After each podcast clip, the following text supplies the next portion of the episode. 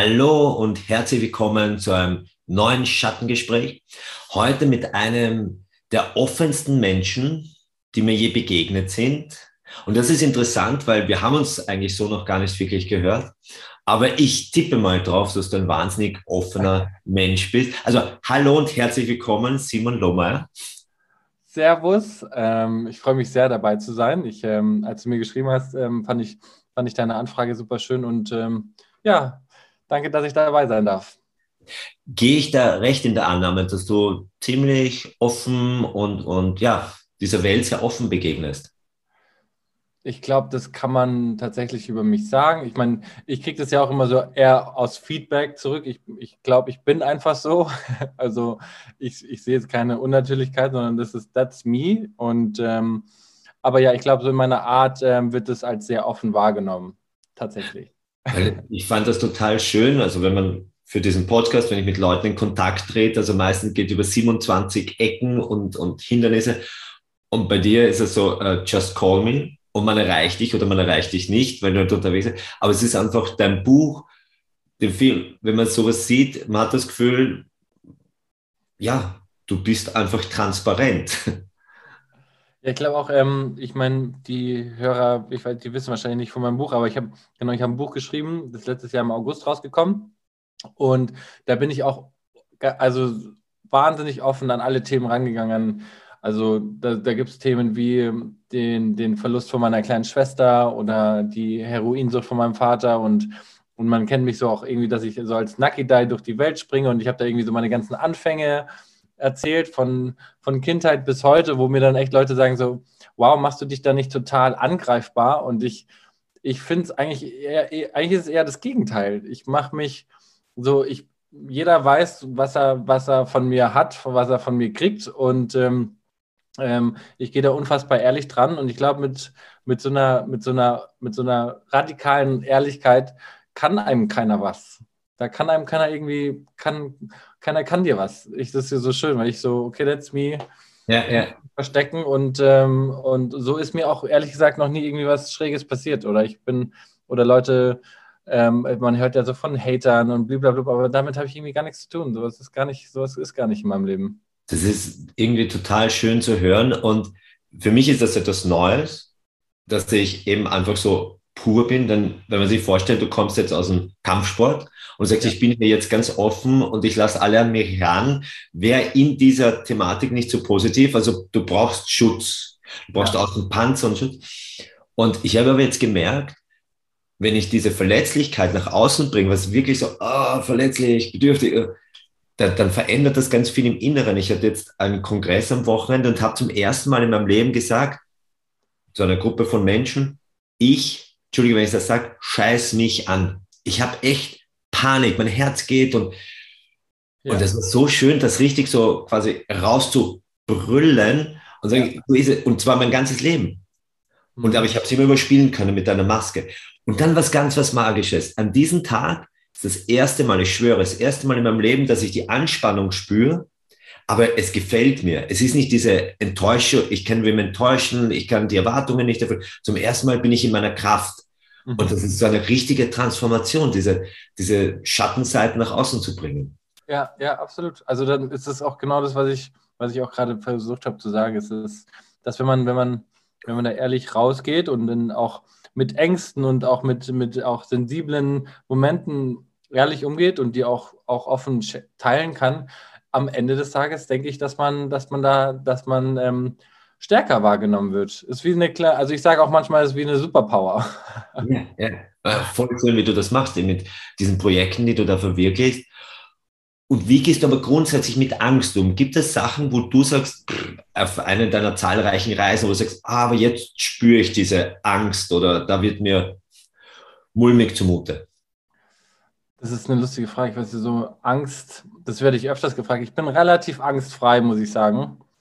Aber auch nur, ich glaube, das ist auch eine Entwicklung, weil ähm, ich habe mein ganzes Leben lang immer versucht herauszufinden, wer ich bin. Und ähm, ich glaube, ich komme dem relativ nahe und das ist natürlich auch ein, ein, ein nicht endender Prozess. Aber so wenn du weißt, wer du bist und wo du stehst und dass du, dass du die, dass du da stehst aus, aus, aus einer eigenen Entscheidung. Ich muss mal sagen, dass all mein, mein Leben, seit ich 17 bin, sind, ist, ist eigen gewählt. Ich, dieses nicht fremdbestimmt, das ist selbstbestimmt und ich ähm, und dann ist es natürlich, dann gibt es mir eine Sicherheit an jedem Moment, an jedem Ort der Welt, wenn ich weiß, dafür habe ich mich entschieden. Und so nimmt mir das ganz viel Angst. Also, oder überhaupt Angst. Also ich glaube, man braucht, man braucht einen Respekt, um halt auch sicher durchs Leben zu gehen. Mein Vater hatte mal gesagt, ähm, ähm, sei wachsam, dass du halt, ich meine, natürlich haben die Eltern Angst um einen und ähm, ähm da, da, da, da, da ähm, zitiert er immer Mad Eye Moody aus Harry Potter, so sei einfach wachsam, halt die Augen offen und ähm, dann wird dir schon nichts passieren. Und so gehe ich durchs Leben. Also ich, ich, ich gehe jetzt nicht, ähm, sagen wir mal, ja, auf jeden Fall nicht ängstlich an Sachen ran, sondern ich gehe mit einem, mit einem wachsamen Auge an alles ran. Und, ähm, und so habe ich mich eigentlich auch immer aus den größten Gefahren gehalten, muss ich sagen.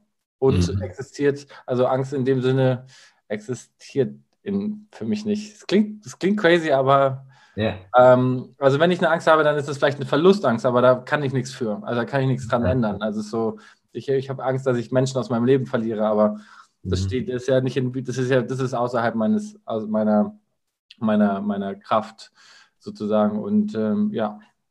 Ja, über Verlustängste können wir uns mal außerhalb dieses Interviews noch unterhalten. Also können wir vielleicht schon das machen, aber bleiben wir da und ja. Äh, ich erlebe halt, wenn Menschen oft Angst haben vom Leben, dann haben sie Angst vom Tod. Oder wenn sie Angst vom Tod haben, haben sie eigentlich Angst vom Leben. Jetzt bist du so angstbefreit im Leben. Bedeutet das auch, hast du keine Angst vom Sterben? Du hast ja schon viele äh, schwierige Situationen in dem Bereich erlebt mit deiner kleinen Schwester. Wie ist es mit dir? Hast du Angst vom Sterben? Ähm, also ich habe tatsächlich auch keine Angst vom Sterben. Ich habe, also, da, das hat aber auch damit zu tun, dass ich wirklich wahnsinnig viel leben durfte. Ich habe, meine kleine Schwester habe ich verloren mit 18. Ich meine, die hat, die hat, ähm, der, der hat natürlich noch ganz viel Lebenserfahrung gefehlt oder auch ganz viel ähm, Abenteuer und ähm, Liebe und ähm, ähm, ähm, ja, was auch immer das Leben dir bietet. Und ich muss sagen, ich, ich durfte auf jedem Kontinent der Welt leben. Ich habe mich schon öfters verliebt. Ich hatte wahnsinnige Beziehungen. Ich habe ich habe immer eigentlich wirklich auch Glück gehabt, so wie ich durchs Leben marschiere und fühle mich damit sehr privilegiert. Und das nimmt mir dann auch wieder so die Angst vom Tod, weil ich denke mir so, I fucking lived a good life already. Mhm. Ähm, sehr, sehr zufriedene Einstellung. Und gibt es eine Vorstellung auch, was dann danach passiert, so mit Gott oder mit deiner Energie? Gibt es da was oder gar nicht? Ich glaube, da macht sich jeder so seine Gedanken. Ich finde Aha. so, ich glaube an Wiedergeburt, aber ich hatte mal so ein Erlebnis mit einer Hexe in Australien, bei der ich gewohnt habe. Also Hexe, in dem Sinne, sie war einfach ähm, ähm, eine, ähm, ja, wie soll man das sagen? Spirituelle, spirituelle Frau, die auch Karten gelegt hat und Muscheln geworfen hat aus Bahia, aus Brasilien. Mit der habe ich in Australien gelebt. Und irgendwann kam die in mein Zimmer und gesagt: So, Simon, das ist dein letztes Leben. Ähm, ähm, und dein Sternzeichen ist Fische, irgendwie so. Und ich war so, okay, how does she know my, my, my star sign?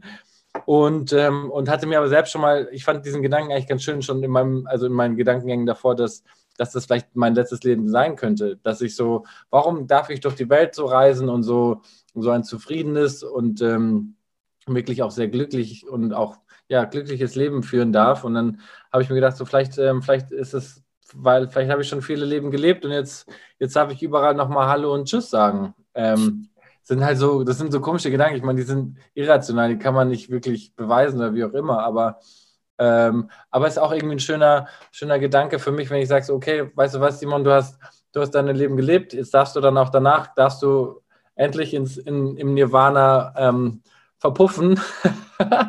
Keine Ahnung, oder du musst jetzt nicht als Lebewesen zurück auf die Welt, sondern darfst halt dann vielleicht mit den Urahnen ähm, in, in, dem, in, in, im, im Paradies spielen. I don't know. Also mhm ich kann, also ich, ich glaube an Wiedergeburt äh, äh, und ich, ich glaube, was danach kommt, das wird auch spannend.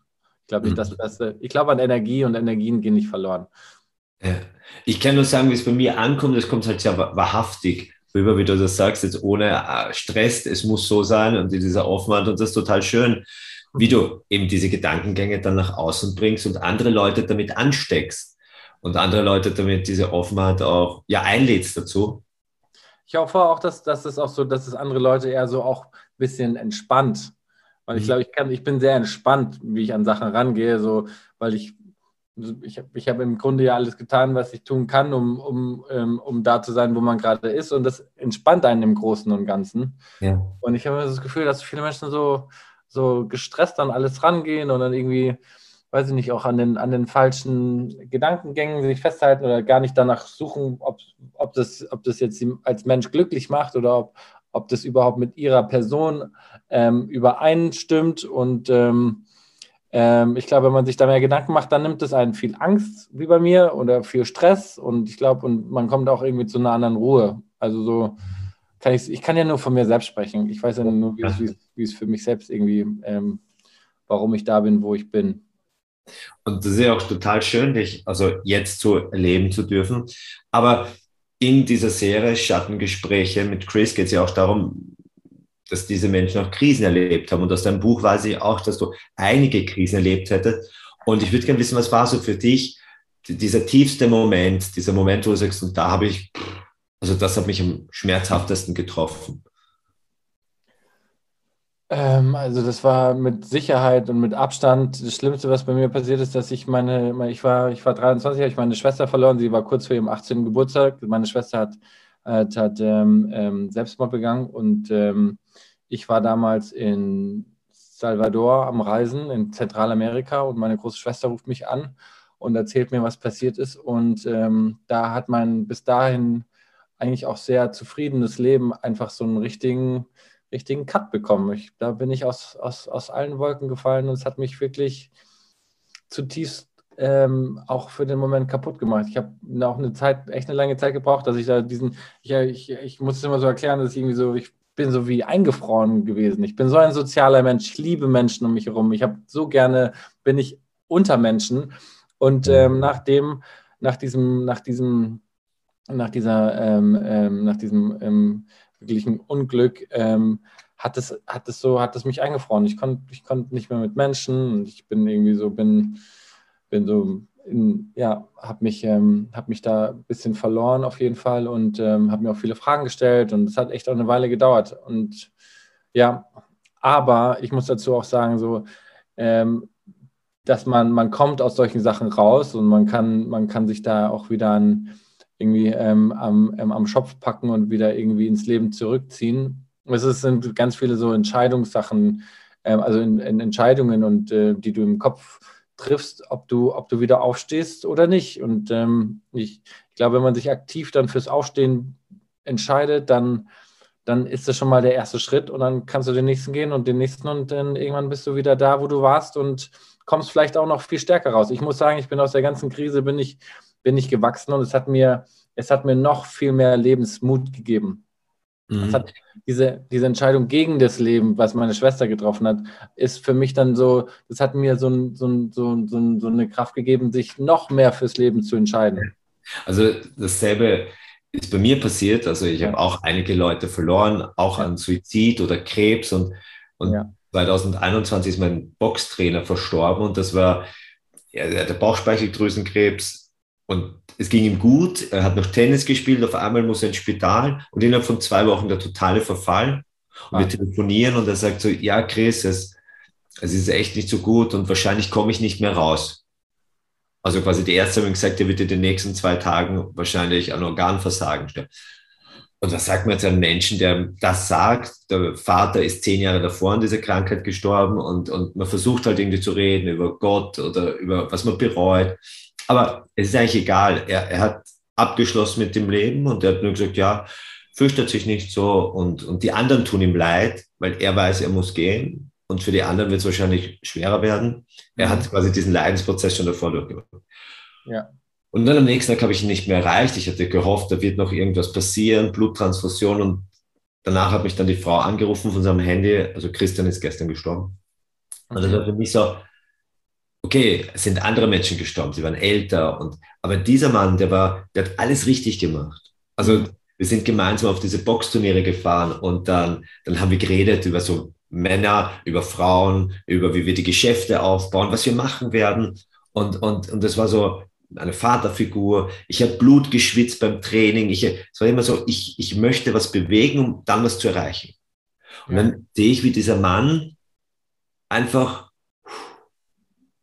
er ruft noch an, sagt ja, aber ohne Drama, nicht mal Tränen oder er ist einfach so. Und dann frage ich mich, wozu?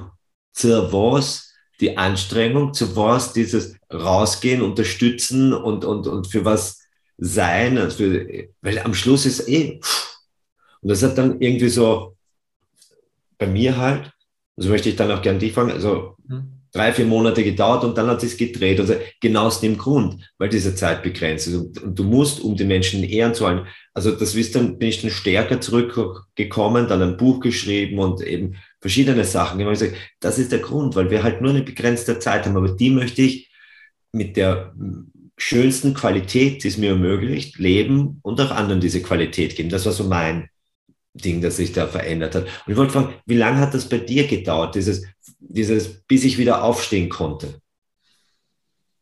Ähm, also ich würde sagen, zwischen einem Dreivierteljahr und einem Jahr war, ich muss sagen, meine Schwester war, die lag, die hat sich ähm, aufgehängt und die, die wurde dann wieder ähm, ähm, ähm zum, ähm, wurde wieder reanimiert und dann hatten wir sie noch für ein paar Monate. Also es war, die, die war, die lag dann zwar im Koma, aber ich, ich konnte aus Zentralamerika zurückkommen und hatte noch sozusagen meine warme Schwester vor mir, mit der ich, mit der ich reden konnte, mit der ich noch meine, wo ich meine Gedanken noch loswerden konnte, mein, also und, und ja, alles so vom, also alles vom Herzen reden konnte, was, was noch wichtig war.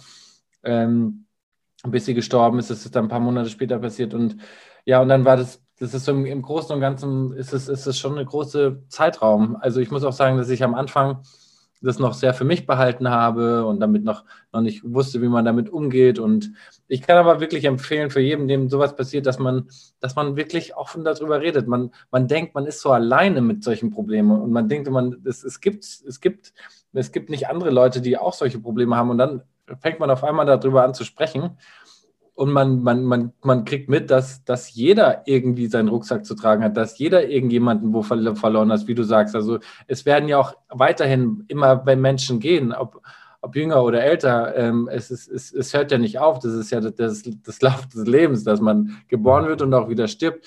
Und ich kann echt nur empfehlen, dass man, dass man, ich, ich glaube, ich wäre da noch schneller rausgekommen, wenn ich früher angefangen hätte, darüber zu reden. Ja, ich merke das auch. Also ich habe im, im Zuge dieser Schattengespräche ist ja so eine Einleitung.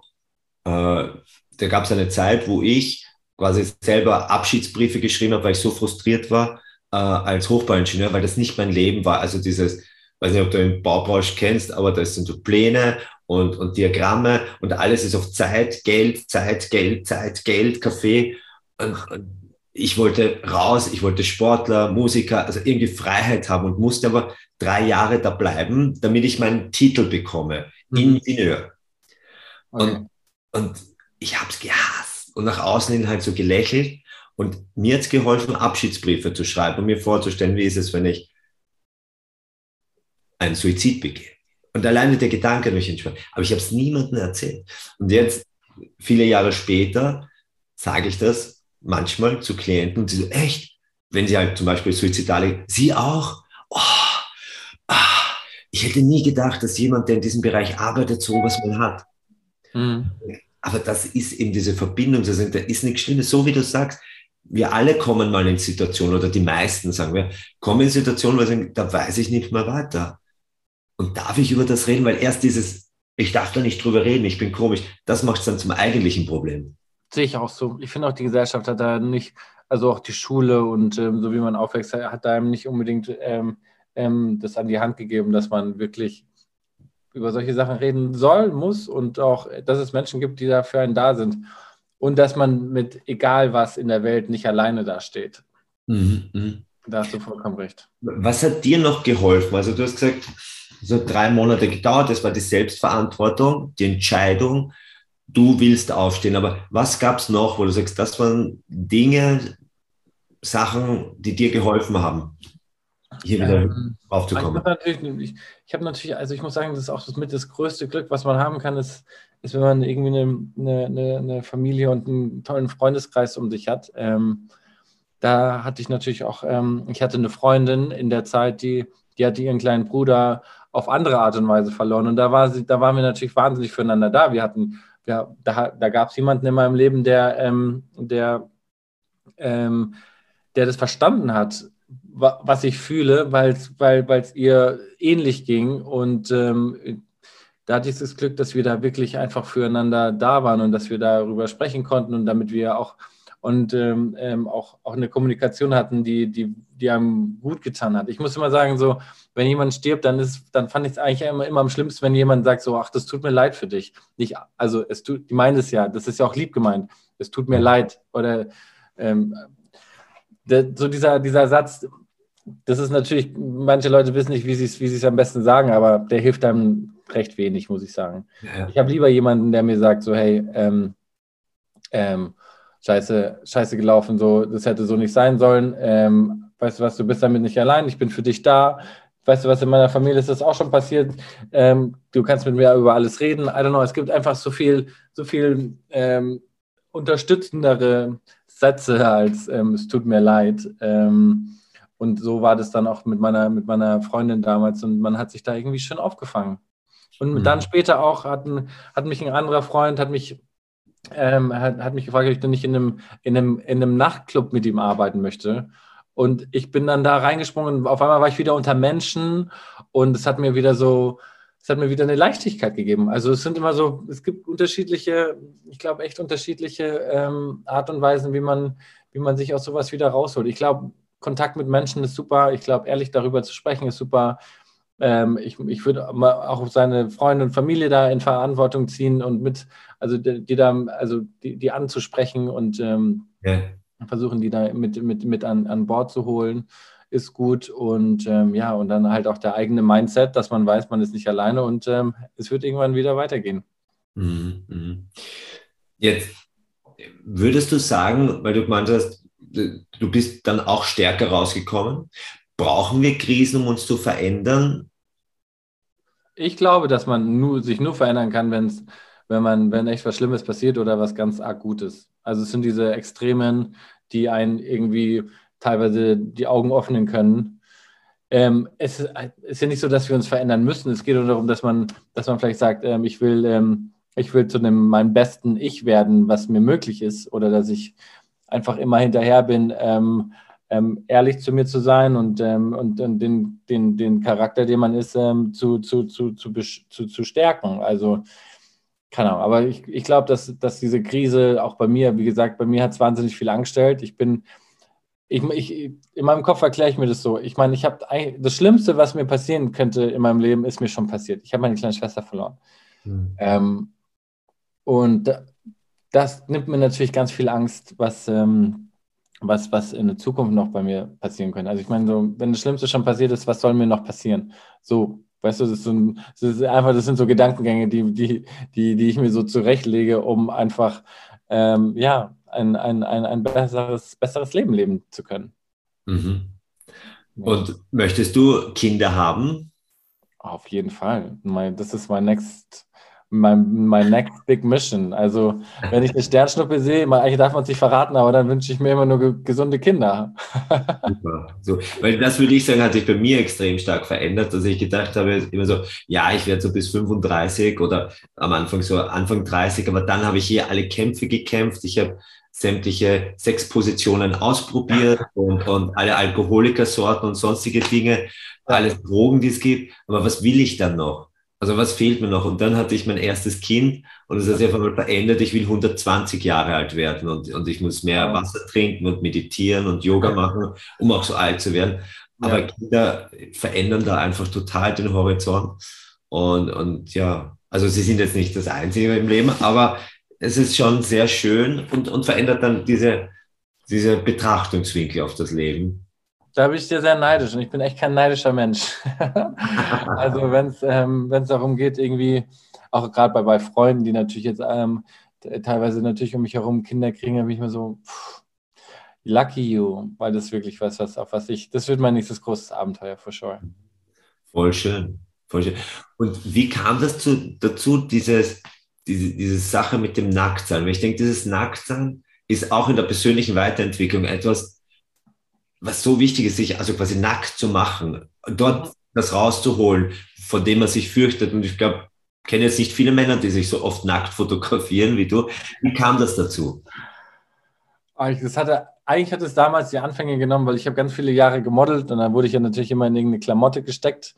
Ähm, die Klamotte, die für mich aus, also ich wurde für die Klamotte ausgesucht sozusagen. Also ich war nie wirklich ähm, ähm, das, der Hauptdarsteller, sondern die Klamotte. Und ähm, das fand ich immer anstrengend, dass man da so wie so ein Püppchen behandelt wird in diesem Business. Weil für viele scheint es irgendwie so das Ziel aller, also das Ende aller, aller Ziele zu sein. Aber im Grunde ist es, ist es eine Industrie, die mich, die mich ein bisschen abgeschreckt hat, für die ich immer noch auch, auch arbeite. Es gibt auch tolle Menschen unter, unter, unter, diesen, unter diesen Menschen, aber für mich war es dann, als ich dann mit Fotografie angefangen habe und auch zu fotografieren, fand ich so, ich will gar keine Klamotte mehr. Ich will die Menschen so, wie sie sind. Und ähm, ich habe natürlich, ich fotografiere natürlich viele Mädels nackig, aber wenn ich mal kein Model habe, dann fotografiere ich mich nackig. Dann ähm, bin ich das Model. Ich weiß ja, wie es funktioniert. Und ähm, ja, so ist das alles gekommen. Ich finde es irgendwie so ehrlich. Es ist, ich nehme auch meine Fotografie immer nur mit, mit Humor und es soll, es ist auf jeden Fall nicht ähm, pornös, sondern eher, ja, es ist eher ästhetisch und humorvoll und ähm, ja, aber halt mit, mit Nucky Dice.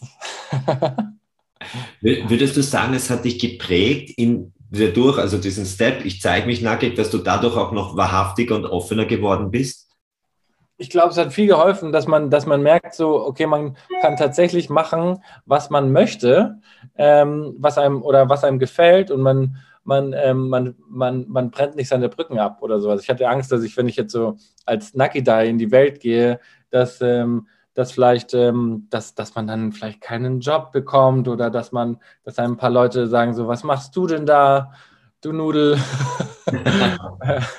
und dann ähm, war das aber, das war das Gegenteil ist passiert. Ich bin noch näher zu mir gekommen, ähm, auch zu dem Menschen, der ich bin. Und ähm, ich habe, ich meine, ich hatte damals schon mit der Nacktfotografie ange angefangen und ähm, ich hatte Artikel in der Süddeutschen, der Süddeutschen Zeitung oder GQ ist auf mich zugekommen und auf einmal war ich das Gesicht für GQ, dann war ich das Gesicht für Porsche, was ich immer noch bin, Gesicht für Leica, für Acne Jeans und so. Und da denkst du dir so, okay, das äh, finde ich, finde ich, also wie abgefahren eigentlich, dass man dann so als, als eigentlicher Hippie Nackedei dann, ähm, dann so ein, so ein, dann auch noch so in der Welt funktioniert. Also mhm. es war, es war, war nur gut für mich.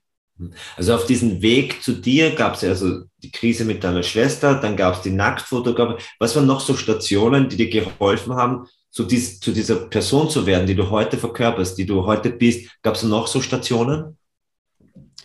Auf jeden Fall. Ich meine, ähm, ich hatte damals mit 19, habe ich zwei Wochen habe ich, ähm, hab ich studiert, zwei Wochen waren dann aber auch genug. Und dann ähm, bin ich von der LMU in München, bin ich nach Kapstadt gezogen und habe dann mein Leben in Südafrika weitergeführt mit 19, habe mich dann verliebt, bin nach New York, von New York nach Australien, Australien, Mexico City und habe äh, so dann immer so für ein, zwei Jahre auf den, auf den Kontinenten, Kontinenten dieser Welt gelebt und habe natürlich durch Menschen und durch viele andere Kulturen und ähm, ja, durch die Erfahrungen, die ich da machen durfte, habe ich, bin ich zu einer sehr viel mehr definierten Person geworden ich. Also der, der Simon ist über die Reise einfach über mehr zu sich selbst gekommen und, ähm, und ähm, das gibt natürlich, dann kommen wir wieder zurück, das gibt mir wieder die Sicherheit und all diese Erfahrungen nehmen mir die Angst und ähm, ja, machen mich zu dem Menschen, der ich, der ich natürlich heute bin. Und ich bin, ich bin ein, ein, ein, ein, ein sehr zufriedener und glücklicher Mensch. Also das Reisen als solches, würdest du auch sagen, das ist etwas, was einen total weiterbringt, diese Begegnung mit fremden, neuen Menschen.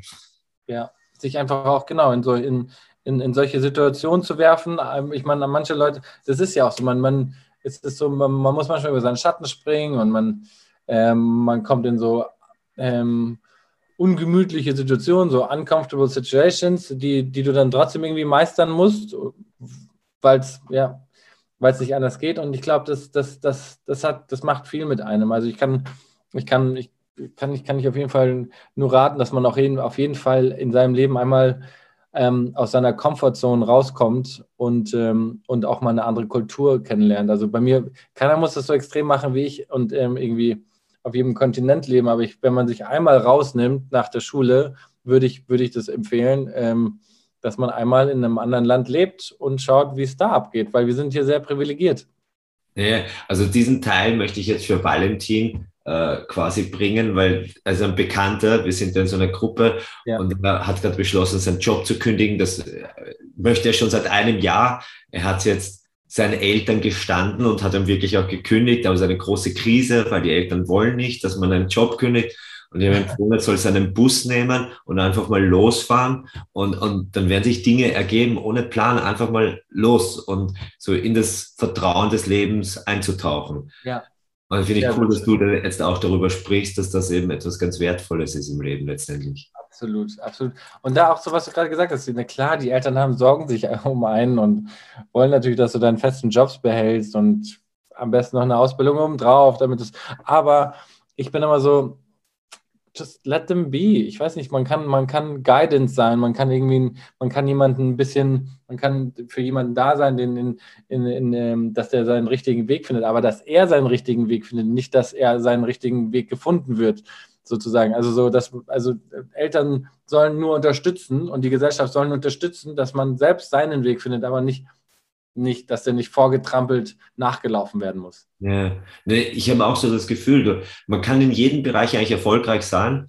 Also so wie mich beim Kickboxen und dann später äh, Hochbauingenieur oder vorher als Hochbauingenieur. Aber wirklich glücklich, glaube ich, kann man nur auf einem Platz werden. Also so glücklich und erfolgreich, weil in den anderen fühlt man sich nicht so, also als Kampfsportler habe ich mich nie so wohl gefühlt. Ich habe gewusst, ich mache das jetzt und das ist cool. Und wenn die Leute sagen, hey, kann ich ein Autogramm haben, das ist schön, aber das Training und, und einfach andere Leute niederschlagen dafür, dass man besser war. Also ich habe es jetzt nicht so als Sinn des Lebens gesehen. Mhm. Ja. Und, und ich glaube schon, mit, mit Zwang können wir viel erreichen, aber wirklich glücklich, da müssen wir halt auf das Herz hören und da müssen wir uns in, einfach in das Vertrauen gehen und schauen, was dabei kommt. Weil am Ende des Tages haben, leben wir in, in, in, in einer Bubble und uns kann nichts passieren. Honestly, ich meine, wie gesagt, man hat so seine Eltern, seine Freunde. So, wie tief kann, können wir tatsächlich fallen? Also ich, ich bin halt der Meinung, dass, dass wir immer irgendwo aufgefangen werden, solange wir halt so eine, so eine, so eine Grundbase an guten Freunden und Familie haben. Mhm. Ein Dach über dem Kopf und ähm, irgendwie Essen in der Hand haben. Also mehr, mehr gibt es nicht. Alles andere sind für mich Luxusprobleme. Da, wenn mir jemand kommt, so, ich habe Probleme, so und dann, dann, dann, und dann, ähm, dann dann ist es nicht eins dieser drei Sachen, die ich gerade gesagt habe, dann, dann denke ich mir so, Mensch. Aber ich weiß nicht, wie du das siehst. Ich sehe das so als Existenzangst unserer Elterngeneration, ja. die halt vielleicht aus dem Krieg oder von meine äh, Eltern kommen vom Bauernhof. Das heißt, da musste man arbeiten. Und wenn man nicht arbeitet, verhungert man. Und das ist so diese tiefe äh, Bereitschaft, vor allem als Mann, ich muss arbeiten. Und wenn ich 60 Stunden arbeite, dann kann ich mich auch ordentlich betrinken am Samstag und dann kann ich am Sonntag schlafen. Aber sonst bin ich kein guter Mensch und sonst darf ich auch nicht trinken, weil sonst wäre ich Alkoholiker. Aber ich muss mal 60, 70 Stunden arbeiten, dann darf ich Liebe haben und dann, dann ist das Leben gut zu mir.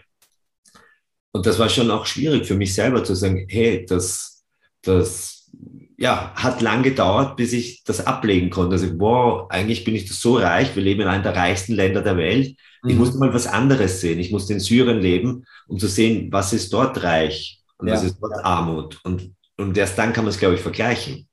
Genau, genau so. Du hast es, glaube ich, in Indien auch erlebt, so eine ganz tiefe Armut, oder habe ich das? Ja, also in, in Indien habe ich auch, habe ich natürlich auch viel Armut erlebt, aber ich habe ein, das, ich glaube, das einschneidendste Beispiel dafür war in Kambodscha, als ich eine Dokumentation gedreht habe über Kinder, die auf Mülldeponien leben und arbeiten. Ja, ja. Das und ähm, das war natürlich schon, ich meine, wenn man sich überlegt, die, die leben auf Müll. Alles, was wir haben, ist der Müll, den wir, den, den wir, den wir wegschmeißen. Und, und aber dann trotzdem, also eine, so eine Gesellschaft, die, die füreinander da ist, die, die dreimal mehr lächelt als unsere, ehrlich gesagt. Ich meine, die leben auf Müll, haben aber trotzdem die Energie für viel mehr Lächeln als hier irgendwie in, in, in, in, in der westlichen Kultur. Also ich war, ich war, das hat mir wahnsinnig viel mitgegeben. Da mal, also ich, da, das, da, da fällt dann schon ganz schön viel in, in, in zusammen, wo, wo, was einen, was einen zutiefst irgendwie, glaube ich, fürs Leben motivieren kann. Aber ja, Also ich glaube, sowas muss man sehen und ich glaube, wenn man dann, ja, wenn man mal aus seiner Bubble rauskommt, dann checkt man, checkt man auch das eine oder andere. Und ja. äh, ich glaube, dann ist aber auch wichtig, weil Leute kommen dann zurück, die haben dann irgendwie Austauschjahr gemacht und irgendwie so ein ähm, Hilfs, irgendein Hilfsprojekt in, in Nepal oder in Afrika, ähm, kommen zurück und nach drei Monaten ist schon wieder alles vergessen. So. Dann leben sie schon wieder ihrem Trott nach und versuchen das nächstgrößere iPad zu kaufen und ähm, genau und sind dann sind dann äh, traurig, wenn sie es wenn sie es gerade nicht leisten können und keine Ahnung. Da denke ich mir immer so, then you didn't learn anything from it. Und, äh, lernresistente Menschen wird es auch immer geben, aber ich bin auch voll der Meinung, dass diese Reisen und diese Erfahrungen viel mehr bringen würden als, ja, ich arbeite auch mit Jugendlichen und Kindern und ich sehe das so, dass sie manchmal auch gar nichts dafür können, weil sie sehen, meine ganzen Klassenkollegen haben iPhone 24 und, und schauen sieben Stunden äh, am iPad und Computer und, und es gibt nichts anderes. Aber ich, ich kenne meine Kinder, also die machen es nicht ganz so extrem, aber wenn die arme Menschen sind, dann schaltet sie um und sie vergessen total auf ihr Computer und iPad und sie wollen da helfen. Und es liegt in jedem Kind drinnen, glaube ich. Wenn sie das nur sehen würden, wenn sie das einfach zur Realität wird in ihrem Leben, würden sie sich verändern. Aber es ist halt diese Bubble, wie du sagst, in der wir halt leben, in dieser Wohlstandsbubble. Und dann ja. entstehen diese Wohlstandsprobleme. So ist es, genau so ist es. Ja, aber das, ich denke immer so, auch ähm, was ich immer allen empfehle, ist einfach immer sehr reflektierend an Sachen ranzugehen, also das nicht einfach geschehen zu lassen, sondern das auch nochmal durch, durchzukauen, manche Sachen, ähm, damit man da immer am Ball bleibt für sich selber. Mhm. Jetzt habe ich kurz vor dem Interview noch gesehen, es gibt auch einen Film zu, zu dem Buch. Hast du den selber gedreht oder wurde das über eine Organisation gemacht?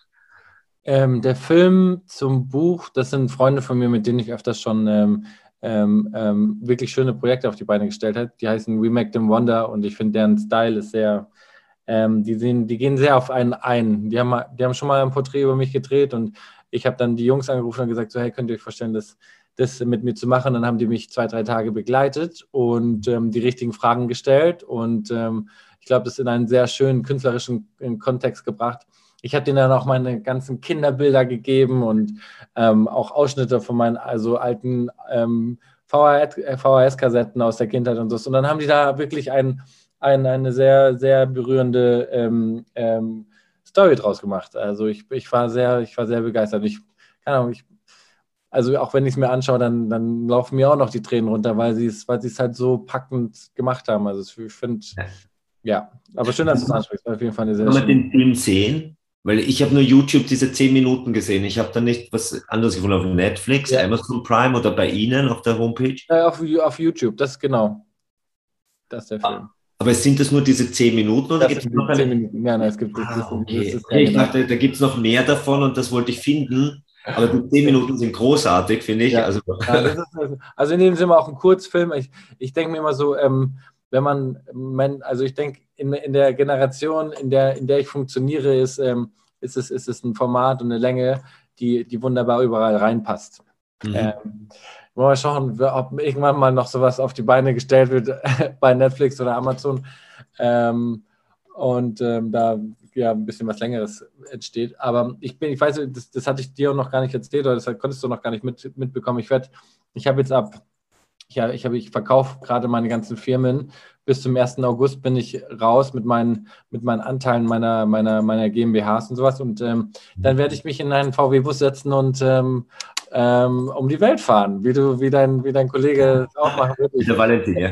Ja, wie der Valentin. Ich, bei mir ist mein erstes großes ähm, Ziel ist Japan. Also ich werde von hier, von München losfahren und dann über Türkei, Iran, Afghanistan, Pakistan, Indien, Kathmandu, China, Russland äh, bis, nach, bis nach Japan und dann schaue ich mal weiter, was der nächste Schritt ist. ich, ich, ich spüre dann immer so einen Zug, weil ich habe in der Vergangenheit immer, weil so alle drei Jahre habe ich diese sechs Monate im Ausland verbracht, eben habe da für die UNO gearbeitet ja. Und das war total schön und das war so wie eine, wie soll ich sagen, so eine Auszeit, wo man diese neuen Menschen kennenlernt, Israel, Syrien. Toll. Und, und jetzt habe ich dann aber die Kinder und aufgrund der Kinder wollte ich halt nicht weggehen. Ja, schon gar nicht. Vielleicht die ersten zwei sind so ein bisschen älter, der dritte ist noch klein, und, und, aber ich spüre es so, wenn du das erzählst Und auch der Valentin so, ah, ich, ich will, ich will. Ja, ja. Es ist schon super schön, sowas machen zu können. Und gibt es irgendeinen Zeitplan? Ich nehme ein nada. Kein Zeitplan, einfach los.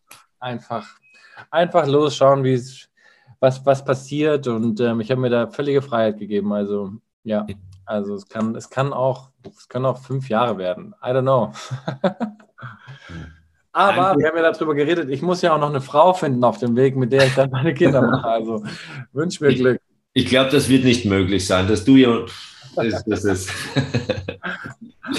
ja, und werden wir das sehen? Also wird es da irgendwas geben, dass du da auch mal Postings machst? Oder? Ja, ja, also ich glaube, über mein Instagram wird man natürlich das, die ganze Reise ähm, ähm be begleiten. Ähm ähm, ähm, ähm, ähm, man kann das begleiten und mitbekommen. Und ich werde auch, also ich werde auch wahrscheinlich auch einen Podcast starten, wo ich aus jedem Land einen Podcast mache. Und ähm, dann bin ich gerade auch noch am Sprechen, tatsächlich auch mit so Produktionsfirmen, auch sowas, die dann auch mit Netflix und Amazon sprechen, ob man da nicht auch eine kleine Serie draus macht, dass es aus jedem Land noch ähm, sozusagen so eine, so eine kleine Episode gibt. Yeah. 20 bis 40 Minuten aber ja, das ist, steht jetzt alles noch in den Sternen und ich bin gespannt, was, ähm, was da dann am Ende Wirklichkeit wird. Aber so oder so werde ich losfahren. Ja, ja. Also ich bin total dankbar, dass ich vor vier Monaten dein Buch entdeckt habe. Und, und dass, ich, dass es so Menschen gibt wie dich, die einfach diese Freiheit rausbringen, die sie raustragen, weil es anderen Menschen, so wie mir jetzt, total die Erleichterung bringt und sagt, hey, das ist geil und das erleichtert mir wieder, wenn ich meine Dinge mache. Und diese Vernetzung untereinander ist es einfach, die die Bewegung auslöst und sagt, ja, da macht jemand was, da macht jemand was. Weil es gibt halt auch Widerstand und Ängste und so das alte Muster und da darf man nicht und dort. Ja. gibt also total schön. Äh, das, das ist wirklich. Schön, dass du das sagst. Also das ist für mich auch so, ich meine, das ist der größte Motivator, den ich auch habe, so dass man dann, dass man also letztens, ich war, ich war vor kurzem jetzt gerade in Hamburg ähm, zu dem OMR-Festival und war so, und dann kam ähm, ähm, über die zwei Tage kamen ähm, Jungs auch auf mich zu, also im, die kannte ich nicht, auch jünger und älter und ähm, haben auch mein Buch gelesen und dann und haben mir dafür gedankt und ich, ich falle da auch wirklich da, da, ich kann sowas gar nicht begreifen. Das ist so schön, das ist also, da, das kann keiner mit Geld aufwiegen, was, was mir sowas bedeutet. Also das ist so schön. das ist fein. Ja. Lieber Simon, dann wünsche ich dir alles Gute auf, auf dieser Reise.